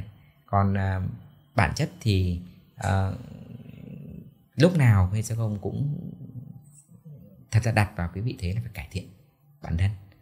Bởi vì cái câu chuyện cạnh tranh trên thị trường hay cái câu chuyện nó là cái câu chuyện muôn thuở. Bất cứ doanh nghiệp nào thế thôi nó cũng sẽ có những cái doanh nghiệp mới có những doanh nghiệp cũ họ cũng trau rồi họ cũng thay đổi đúng không họ vâng. cũng ấy thì thế thì đối với sẽ không thế cũng chúng ta à, bản thân sẽ không cố gắng tạo ra những cái à, sự mới mẻ hơn hay cái sự à, nâng cấp một cái sự chuyên nghiệp hơn để cung cấp những cái giải pháp tốt hơn cho khách hàng trong cái từng cái giai đoạn như vậy thời gian gần đây thì uh, khủng hoảng kinh tế em nghĩ là nó cũng đang ảnh hưởng rất là nhiều đến các doanh nghiệp khác nhau uh, đủ các các uh, các kích cỡ cũng như là các uh, lĩnh vực vậy thì em không hiểu là với hexagon chẳng hạn thì um, anh đã có sự chuẩn bị gì hoặc là cái khủng hoảng kinh tế hay là những thứ đang diễn ra hiện tại nó có ảnh hưởng tiêu cực gì đến doanh nghiệp của mình không ạ? Yeah. Chắn là đặc biệt là trong năm 2023 vừa rồi và kể cả có thể trong giai đoạn tới 2024 thì việc mà thị trường nó bị gọi là giảm sút rất là nhiều. Nó không phải câu chuyện của Hexagon đâu mà của rất nhiều những doanh nghiệp vâng. trong trên trên thị trường Việt Nam cũng vậy. Họ cũng đang phải đối mặt với cái bài toán là khi cầu cầu thị trường giảm. Thì những cái hệ thống về bán lẻ rồi những hệ thống về à, à, à, các cái chương trình marketing họ cũng sẽ cắt giảm. Vậy bản thân Hexagon cũng không nằm ngoài được cái việc mà à, cái vòng xoáy của thị trường như vậy. Nhưng đối với nội bộ của Hexagon thì bản thân là ban lãnh đạo cũng phải đưa ra những cái cái chính sách những cái chiến lược để làm sao điều chỉnh phù hợp nhất trong cái giai đoạn mà khó khăn như vậy cụ thể thì ừ, khi mà thị trường doanh số nó cũng bị sút giảm rất là nhiều, thì chúng ta sẽ phải tìm những cái giải pháp làm sao mà tối ưu về mặt chi phí để cung cấp được những cái giải pháp, có cung cấp những cái giải pháp, những cái sản phẩm vẫn tốt hơn, tối ưu hơn cho khách hàng để làm sao mà khách hàng họ cũng duy trì được trong những cái bối cảnh như hiện nay.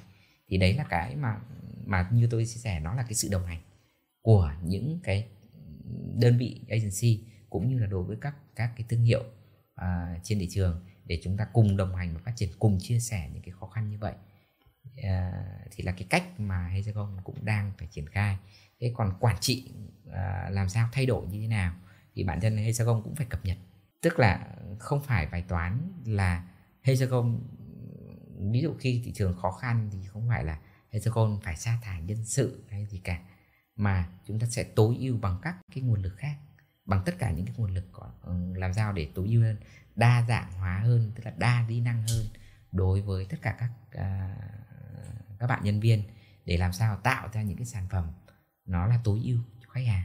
Vâng như vậy là cái em tạm gọi là một cái ờ, mức độ ưu tiên mình dành cho câu chuyện tối ưu các chi phí vận hành uh, yeah. tức các chi phí liên quan đến phục vụ khách hàng nó sẽ nhiều hơn câu chuyện là tối ưu chi phí cho yeah. nhân sự.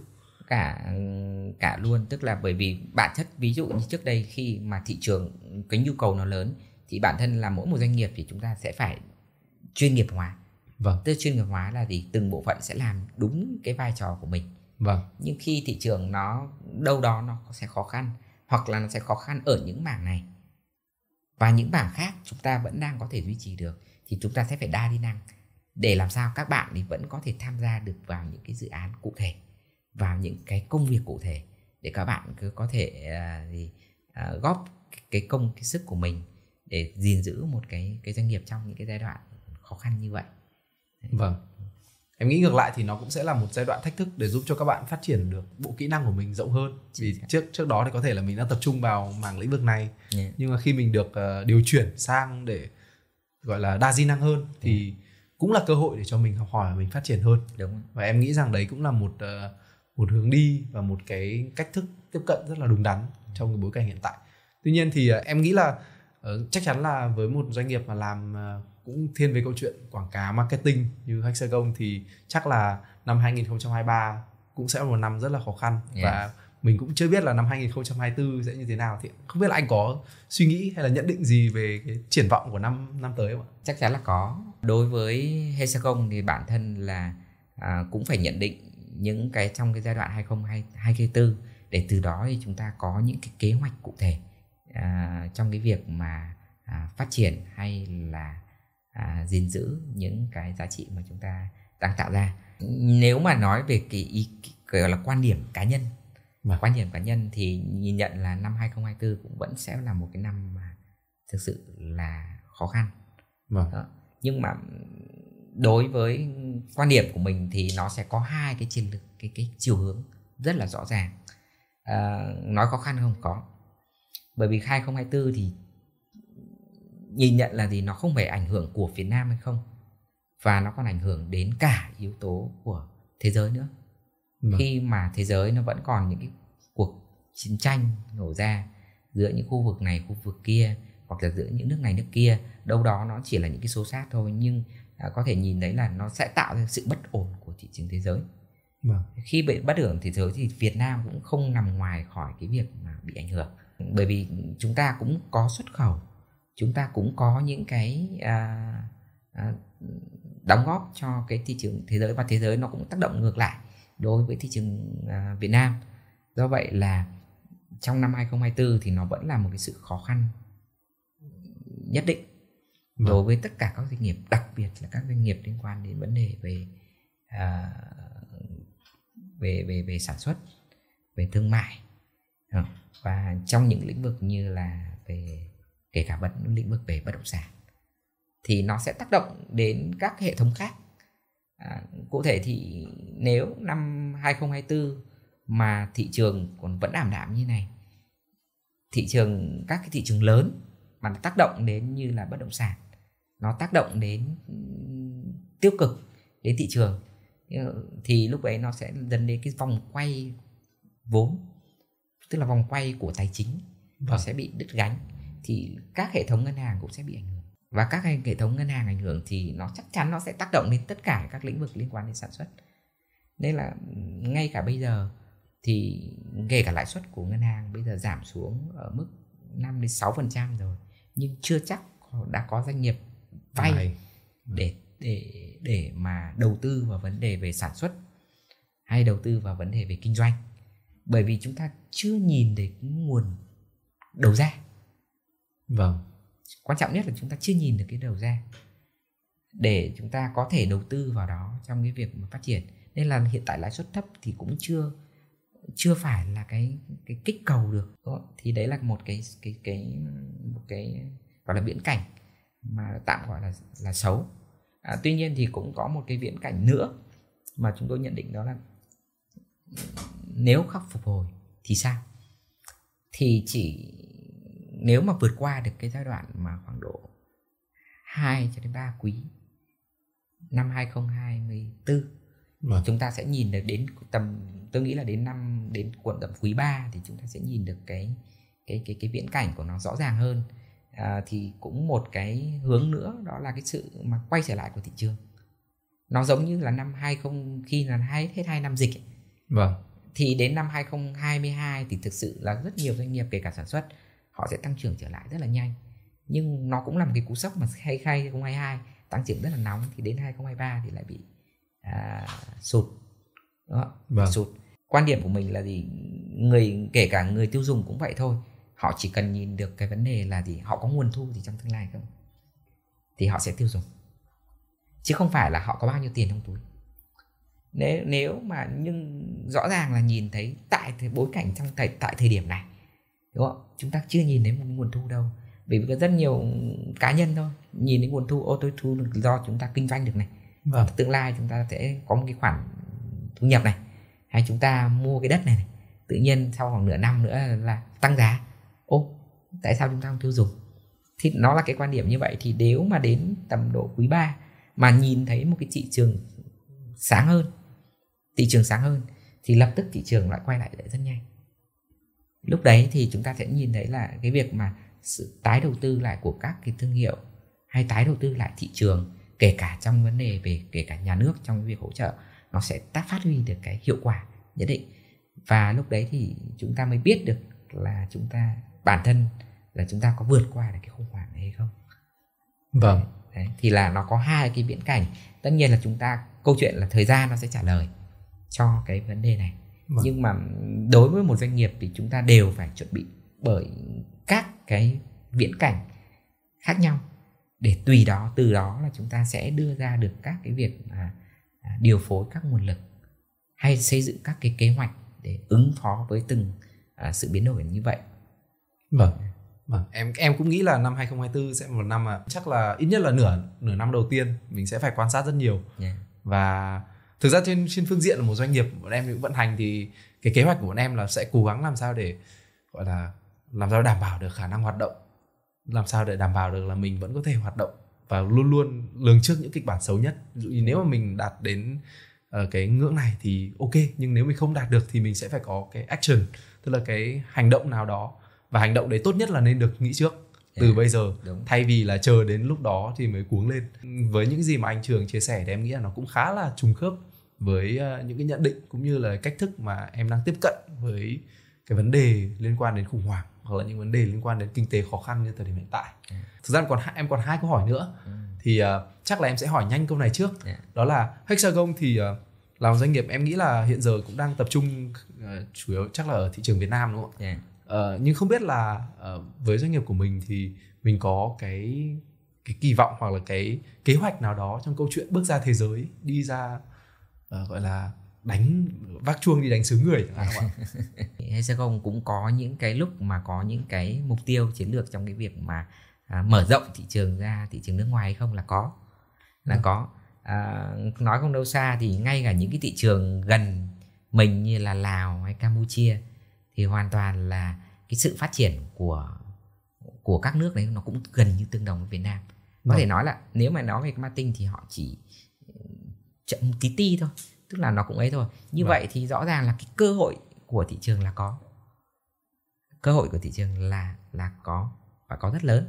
À, tuy nhiên thì à, khi mà phân tích trong từng giai đoạn và cũng như là phân tích về những cái điểm mạnh điểm yếu của Hexagon thì có những giai đoạn thì à, bản thân Hexagon cũng phải tập trung cái nguồn lực để ổn định được cái thị trường ở Việt Nam trong một cái giai đoạn ngắn hạn còn ừ. giai đoạn dài hạn thì chắc chắn là Hexagon sẽ um, hướng tới cái việc mà xuất khẩu sang các thị trường nước ngoài trước mắt ừ. là xuất khẩu sang các cái thị trường nước ngoài như là các thị trường ngay thị trường Đông Nam Á hay là bản thân những các quốc gia mà họ sẽ yêu cầu tiêu chuẩn rất là cao hay là cái giá thành để mà sản xuất ở những nước đấy nó rất là à, cao do vậy nó sẽ là những cái cơ hội cho những doanh nghiệp như ở Việt Nam những thị trường như là Nhật hay bản chất là Mỹ.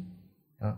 và cũng có một cái câu chuyện nữa là bản thân có rất nhiều những cái doanh doanh nghiệp họ đã chuyển từ bên bên bên uh, những thị trường gần như là thị trường Trung Quốc sang Việt Nam. Vâng. Đó sang Việt Nam. câu chuyện này là xu hướng nó vâng. cũng đã rất nhiều và cũng đã diễn ra trong vòng 1 2 năm trở lại đây đối với những tập đoàn lớn. Vâng. rồi những tập đoàn về như marketing thì sao họ cũng sẽ có những sự chuyển dịch. Tại sao? Bởi vì bản thân là đối với những cái cái, cái, cái liên quan đến cái việc mà thương mại của thế giới nó có vẫn có những cái sự tranh chấp đó giữa à, Trung Quốc và Mỹ hay Trung Quốc châu Âu hay là giữa nước này nước kia.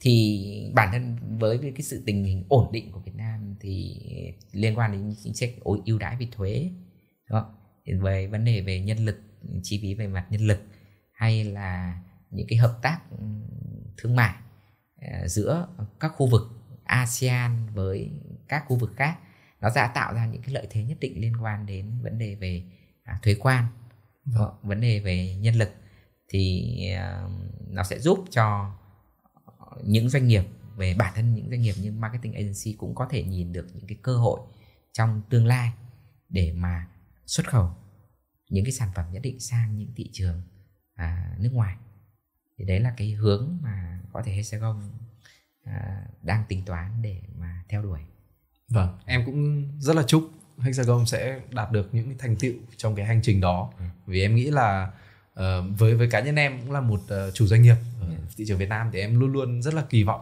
các doanh nghiệp của Việt Nam sẽ phát triển đủ mạnh lớn mạnh và đi được ra những cái thị trường khác uh, giải những cái bài toán lớn hơn và có thể là phần nào đó là mang được hình ảnh của Việt Nam đi xa hơn yeah. uh, khỏi cái lãnh thổ chữ S của mình. Yeah.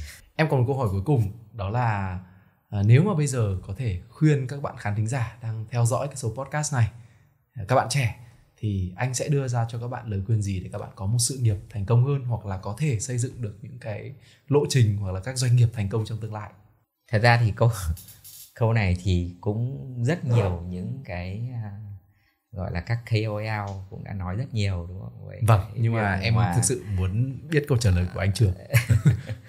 cái thế hệ trẻ bây giờ và cái thế hệ mà gọi là các đàn anh đi trước thì nó khác nhau rất là nhiều về liên quan đến vấn đề về về về cơ hội hay vấn đề về trình độ à, như bạn có biết thì là bản chất là những cái thế hệ như như như các anh đi trước thì bao giờ cũng cơ hội thì ít ít hơn so bây giờ. Nhưng thật ra cái thách thức thì sẽ không nhiều như như cái thế hệ bây giờ. Bây giờ các bạn ấy có nhiều cơ hội hơn rất nhiều. Và các bạn có nhiều cái thách thức hơn. Thật ra thách thức hơn rất là nhiều. Tôi chỉ nói ví dụ như là ừ, tại cái thời điểm mà tôi ra trường, tôi đi học, tôi ra trường, thì lúc đấy là tôi tốt nghiệp là ngoại thương. Thì khi mà tốt nghiệp ngoại thương xong thì nó có rất nhiều những cái cơ hội. Mà ở đó thì cái cạnh tranh của nó là không bị khắc nghiệt như bây giờ vâng. bởi vì à, lúc đó mình có tiếng anh mình hiểu được về kinh tế đó, thì mình ra mình đã có cơ hội rất nhiều khi mà được tiếp cận với những cái thị trường nước ngoài gọi là các cái thương hiệu nước ngoài tại Việt Nam đó. và lúc đó thì mọi người dễ hơn nhau là gì kiến thức là tiếng Anh để mà cạnh tranh nhưng đối với cái thế hệ trẻ bây giờ thì các bạn ấy được đầy đủ hơn được trau dồi rất là nhiều giỏi hơn chắc chắn là cùng ra thế hệ thì thế hệ trẻ giỏi hơn thế hệ các đàn anh là cái chuyện đương nhiên. À, tuy vậy thì cái thách thức họ lớn hơn cơ hội cạnh tranh họ lớn hơn. Và để tồn tại để mà thành công trong một lĩnh vực nào thì họ cũng khắc nghiệt hơn. Đó. tại sao? Bởi vì bây giờ thì ngoài cái việc kiến thức như cái thế hệ các đàn anh thì à, các bạn trẻ nên à, có những cái trau dồi liên quan đến vấn đề về thái độ và vấn đề kỹ năng. Thái độ ở đây là gì? Là cái việc mà chúng ta ý thức được về một cái nghề nghiệp. Đó. chúng ta trau dồi trong một cái lĩnh vực nào đó để chúng ta phát triển lên. À, còn kỹ năng là gì? Là cái sự xử lý trong từng tình huống đúng không? thì cái cái đấy thì à, đối với thế hệ trẻ thì các bạn biết là là cũng đang được đào tạo rất là nhiều. Những kỹ năng sống kỹ năng mềm đúng không? Vâng. những kỹ năng không chỉ là chỉ trong vấn đề về học tập đâu đúng không? kỹ năng về uh, mình nói kể cả những cái kỹ năng về phản biện thuyết trình những kỹ năng mà chơi trong những môn thể thao này. Vâng. thì nó cũng là những cái mà thế trẻ bây giờ được học rất nhiều ngoài ra thì đấy là mình chia sẻ là um, ngoài ra nó còn là liên quan đến thái độ nữa một trong những cái thay thành công của thế hệ đàn anh nó cơ hội thì nó ít hơn nhưng mà nó cũng thành công là là là đối với một số các cái thế hệ đàn anh mà có được những cái ý thức tốt thì họ sẽ tập trung vào vấn đề phát triển cái nghề đấy nó sẽ tốt hơn đấy. thế còn thế hệ à, sau thì do có nhiều vấn đề về thông tin tốt hơn cơ hội nhiều hơn đôi khi các thế hệ trẻ họ sẽ bị cái gọi là gì bị phân tán vâng. giữa các cơ hội với nhau thực sự cái đấy là cái mà nó bị phân tán thì bởi vì cơ hội ngày xưa thì làm gì có nhiều cơ hội còn làm gì có nhiều lựa chọn đâu. Được đi làm cho một công ty nước ngoài sướng lắm. Lương được trả hồi đấy 3 triệu là mừng rơn. Bởi vì các công ty nhà nước chỉ trả khoảng 2 triệu. Được đi làm công ty 3 triệu là mừng rơn lắm sướng lắm. À. nhưng bây giờ thì cái thế hệ trẻ thì họ có nhiều cái cơ hội hơn. Và họ có nhiều cái uh, có cũng có thể năng lượng hơn nhưng mình nghĩ là đối với thế hệ trẻ thì mình nghĩ là quan tâm nhiều đến vấn đề về à, thái độ và vấn đề kỹ năng ngoài vấn đề về kiến thức. Tức là tập trung vào để xây dựng năng lực của một con người thì đấy là các kỹ năng về ASK năng lực về ASK vâng. là nghĩa là mọi thế hệ trẻ các bạn nếu các bạn trau dồi được về vấn đề đấy thì hoàn toàn các bạn thành công hơn rất nhiều so với những thế hệ đàn anh đi trước thật ra có cái sự khác nhau rất là lớn giữa các cái thế hệ mà gọi là đàn anh như thế hệ 7x 8x cũng vâng. như là các cái thế hệ về sau như vâng. là như như bạn nói là cái thế hệ Gen Gen Z vâng. và cái thế hệ trước đây những cái thế hệ như đàn anh ấy, thì uh, ngày xưa chỉ tập trung được vấn đề về knowledge thôi kiến thức thì chúng ta biết là thì bây giờ để mà tạo ra một năng lực của một con người ấy thì nó sẽ được hình thành từ ba yếu tố đó là A là attitude uh, S là skill là kỹ năng vâng. và ba là K là knowledge hay còn gọi là kiến thức. Thế thì à, để tổng hòa được ba cái yếu tố đó là có một thái độ kỹ năng và kiến thức thì nó mới tạo ra được một cái năng lực của một cái nhân sự đặc biệt là trong cái thế hệ mới. Như như cái thế hệ mà đàn anh thì chắc là chỉ có tập trung vào K thôi. Tại sao K?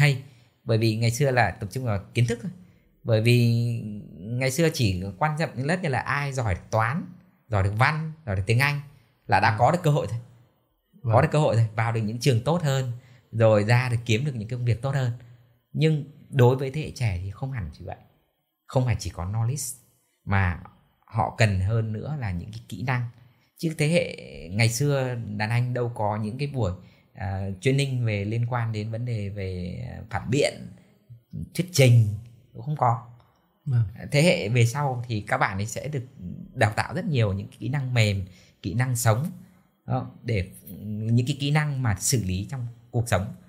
Thì những cái đó là cái rất quan trọng đối với những cái thế hệ trẻ hay đặc biệt là liên quan đến thái độ. Thái độ ở đây không phải nói vấn đề về đạo đức. Thái độ ở đây là cái cách nhìn nhận cái cách phát triển của một cái con năng lực con người. Vâng. Thì à, đối với đối với thế trẻ thì cũng một vấn đề thì chúng tôi cũng đã gặp phải ở trong vấn đề doanh nghiệp cái thế hệ Gen, Gen Z khi mà họ nhảy việc rất là nhiều vâng. có có doanh nghiệp vâng. nào cũng có nhảy việc rất là nhiều à, đôi khi nó là cái câu chuyện nếu mà chúng ta không có những cái gọi là attitude những cái thái độ một cách nghiêm túc hoặc một cách chuyên nghiệp thì chúng ta rất dễ để mắc phải những cái vấn đề liên quan đến việc là chúng ta so sánh lương à, công ty ô công ty này đang trả mức lương là 8 triệu bên công ty bên cạnh. Hoặc là đối thủ hoặc một công ty khác trả 10 triệu, 10 triệu. À, thì chúng ta có sang không? Vâng. thì cũng cũng có rất nhiều các bạn là là là chuyển ngay đúng không vâng. chuyển ngay. Úc tại tại sao công ty này trả cho tôi có mức lương thấp như vậy? Công ty khác trả mức cao hơn thì tôi, tôi sẽ chuyển. Nhưng nếu chúng ta có một cái thái độ một cách nhìn rộng hơn thì chúng ta thấy thấy là thì à, chúng ta còn học học hỏi ở trong một cái môi trường đấy rất là nhiều để chúng ta hoàn thiện để chúng ta phát triển cái kỹ năng của bản thân à, hơn nữa vâng. thì nó sẽ tạo ra được cái uh, nhìn nhận về về về về nghề nghiệp đó và những cái kỹ năng mà chúng ta có thể đáp ứng được cho cho cho một doanh nghiệp Đấy. vâng như vậy là với các bạn trẻ các nhân sự trẻ thì có lẽ là sẽ phải gọi là trang bị cho mình nhiều hơn. À, bởi vì bây giờ thì nó sẽ có những cái sự cạnh tranh và những sự gọi là nhiều thông tin hơn này cũng như là nhiều cái thách thức hơn. Và nhiều khi là cái việc mà giữ cho mình lúc nào cũng tập trung giữ cho mình lúc nào cũng có một cái định hướng mục tiêu rõ ràng nhiều khi khó khăn hơn là câu chuyện gọi là tìm kiếm cơ hội đúng không ạ? Vâng em cảm ơn anh. Mình anh cũng đang dạy một môn về marketing ở trong một cái trường đại học vâng. À, tất nhiên là mình chỉ là dạy thêm theo kiểu là đấy thôi. Giảng vâng, viết khách mời đúng khách mời thôi. Vâng. nhưng mà mình mới có nhận thấy là cái việc mà mà các cái thế hệ trẻ do có nhiều cái cơ hội hơn. Nhưng mà cái việc mà giáo dục để hiểu thế nào về thái độ kỹ năng và kiến thức là cái rất rất rất quan trọng đối với các cái môi trường học tập. Cụ thể thì tại sao mà với thế hệ về sau này những cái trường mà gọi là tư hoặc là những trường nước ngoài họ rất phát triển bởi vì họ rất chú trọng đến cả ba yếu tố này chứ không phải chỉ một yếu tố là kiến thức. Vâng. Đấy nó tập trung rất nhiều như con mình cũng thế thôi. Bản thân khi mình giáo dục cho con mình thế mình cũng phải tập trung vào vấn đề làm thế nào để truyền tải được vấn đề cả về thái độ kỹ năng và vấn đề kiến thức. À, ngoài những cái kiến thức mà các bạn được học ở trong trường đúng không? Mà về tiếng anh về toán rồi về tư duy thì à, còn những cái kỹ năng như mình cho các bạn nhà mình là chơi những môn như môn thể thao. Thì ừ. trong đấy các bạn phải học được những kỹ năng gì? Chứ không phải chỉ đơn giản là kiến thức là giỏi một cái môn thể thao nào nhất định. Mà ở đó các bạn phải học được cái tính những cái kỹ năng như là phối hợp đồng đội cá nhân có đồng đội có thể lực có. Đúng không thì những cái đấy là những cái kỹ năng mà tạo ra là gì? Và khắc nghiệt có nhé. Bởi vì trong những cái cuộc game cuộc trò chơi thể thao thì nó cũng phải có mục tiêu để phấn đấu. Làm thế nào để phối hợp với các đồng đội để phấn đấu để đạt được mục tiêu? Thì qua những cái game hay là qua những môn thể thao này thì bao giờ mình cũng truyền tải cho cái thế hệ trẻ là học được gì từ một cái bộ môn như vậy? Từ vâng. một cái cái cái cái à, hoạt động nào đó để rèn luyện những cái kỹ năng. Và thái độ để liên quan đến vấn đề về về um, khi tham gia những cái sự kiện hoặc những cái bộ môn như vậy. Nó cũng rất là quan trọng. Bởi vì chúng ta cứ nói là chúng ta bảo là đặt ra mục tiêu để hoàn thành. Vậy làm thế nào để đạt được những mục tiêu đấy? Khi chúng ta không có ý thức à, các bạn có muốn giành được một cái huy chương huy chương vàng hay một cái cúp của một cái giải đấu nào đó? Có. Vậy làm thế nào để đạt được? Thì nó thuộc về thái độ. Chứ còn tất nhiên nó phải phối hợp được kỹ năng kiến thức. Và cái thì chúng ta mới có cái cơ hội lớn hơn để đạt được những cái thành quả như vậy. Vậy cúp hay huy chương hay một cái title của một cái giải nào đó nó chỉ là cái kết quả chứ nó không phải là cái mục tiêu cái mục đích cuối cùng để mà các bạn ý à, chơi một cái môn thể thao hay là các bạn ấy rèn luyện đó và dựa trên điều đấy thì các bạn sẽ phải có những cái thái độ tập luyện nguyên túc hơn những cái thái độ để mà à, phối hợp với các đồng đội tốt hơn. Đó thì lúc đó nó sẽ tạo ra được những cái thái độ để nhìn nhận để làm sao chúng ta đạt được những mục tiêu trong chỉ đơn giản là một cái game nhưng sau này ra cuộc sống. Thì nó là câu chuyện cạnh tranh đó câu chuyện làm sao để phát triển làm sao để phối hợp với tất cả các đồng nghiệp hay là các bộ phận khác để chúng ta đạt được những mục tiêu liên quan đến tập thể thì đấy vâng. là những cái câu chuyện nó nó mình cũng sẽ sử dụng áp dụng vào đối với những cái thế hệ trẻ à, để mình phát triển các kỹ các kỹ năng của các bạn đi lên. Có những lúc mà anh vào lớp ấy thì anh phải đuổi một nửa ra. Chính là cái attitude. Người ta mình muốn dạy dạy cái attitude.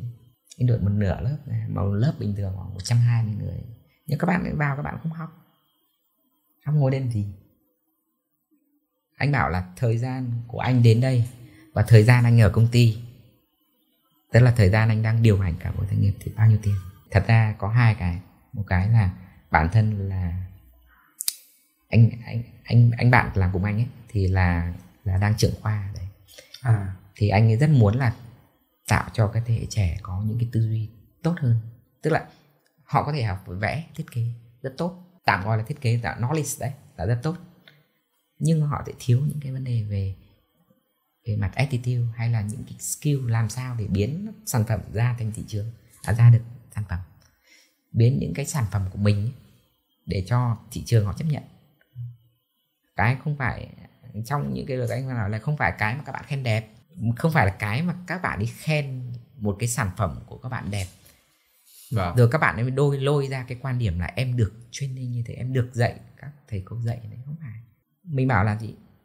Cái đấy nó chỉ là một phần thôi cái quan trọng là làm sao để thuyết phục người ta trả tiền để mua cái sản phẩm của bạn.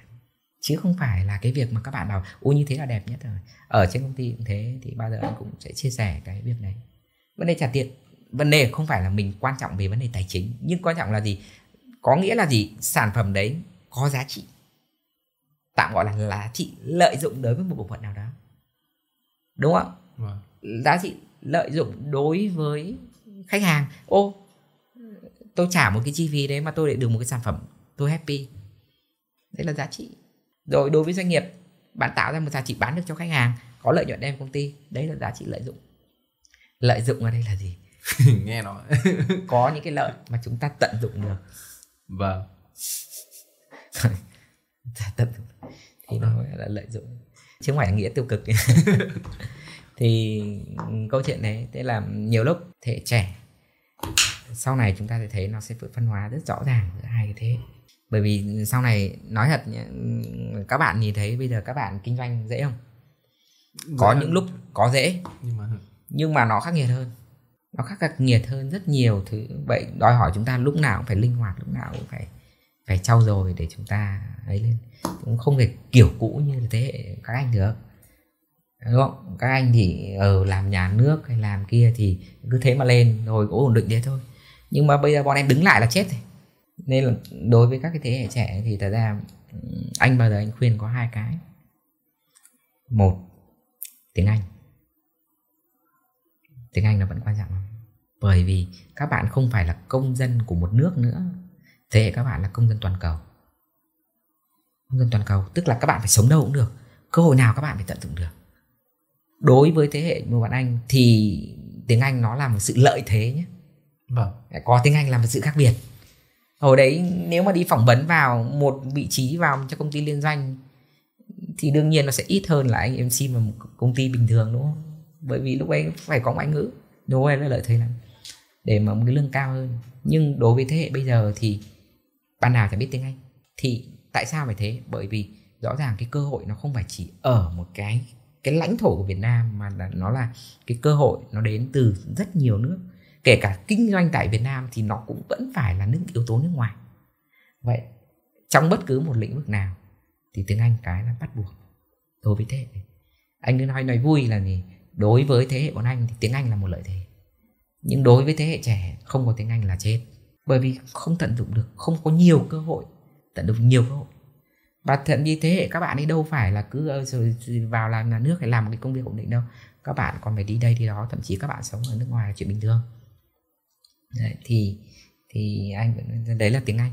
Còn câu chuyện nữa là liên quan đến về thái độ kỹ năng và kiến thức để chúng ta trau dồi chúng ta phát triển. Thì lúc đó bạn cứ nhìn thấy là những cái nhân viên của mình ấy bạn nào cứ có có cả ba cái đấy thì các bạn ấy sẽ biết cách phát triển và các bạn có lộ trình trong cái việc phát triển cái nghề nghiệp của mình. Bao nhiêu năm em học hỏi bao nhiêu năm em ra để trưởng thành. Bao nhiêu năm em có thể thành công. Còn tất nhiên nói về một cuộc đời ấy, hay là một cái, cái, về cuộc sống ấy chúng ta không nói hay được. Bản thân đến kể cả đến giờ phút này thì mình cũng không nói là mình là thành công được. Cái thành công hay thất bại nó chỉ là cái việc ờ, gọi là kết quả mà nhìn nhận giữa từng khía cạnh khác nhau thôi. Đối với mình thì bạn vẫn là thành công. Nhưng đối với khác có thể chưa phải thành công đối với người ta là phải là một cái doanh nghiệp ngân này tiền không phải. Thì nhìn nhận khách hàng, tức là thành công đây là gì? Do nhìn các cái khía cạnh khác nhau, góc nhìn khác nhau thôi. Tôi có nhiều bạn bè, tôi có nhiều các đối tác anh em cũng đã là thành công rồi. Đâu có nhất thiết phải là doanh số bao nhiêu, lợi nhuận bao nhiêu đâu. Mình mới nói là mình không thể nói hay, kể cả con mình thế. Chưa bao giờ mình đặt áp lực là gì. Mình chỉ đặt áp lực nó là gì? Mình sẽ nuôi nó từ đấy lúc hết đại học. Ra trưởng ngành như nào? Nó phụ thuộc vào cái việc mà toàn bộ năng lực của các bạn ấy. Chính là cái ASK đấy. Thái độ các bạn nhìn nhận về một cái nghề nghiệp là gì? Chứ mày hôm nay làm cái nghề này mai làm nghề khác. Làm được không? Làm được. Cái thế các bạn thì càng cần phải giỏi cần chuyên môn. Đấy, thì mà, còn ngày xưa thì làm không làm nghề này làm nghề khác nó dễ. Như thế các bạn không. Nó khác rất nhiều